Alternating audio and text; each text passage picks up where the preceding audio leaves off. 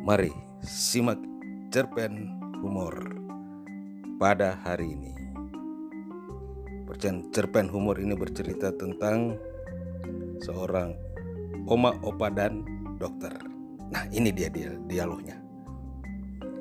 Pada suatu hari, opa sedang sakit kodong. Oma bawa ki opa ke dokter hewan karena dia tidak tahu itu dokter hewan hanya untuk hewan. Kemudian dia ketemu sama itu dokter. Dokter bertanya kepada Oma,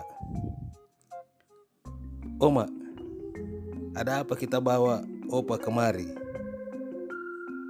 Saya kan dokter hewan, bukan dokter umum.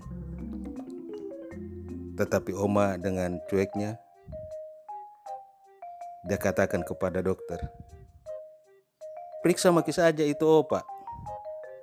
Dulu opa itu kan buaya darat. Nah, itu dia sekelumit dialog. Tertawalah sebelum engkau ditertawakan.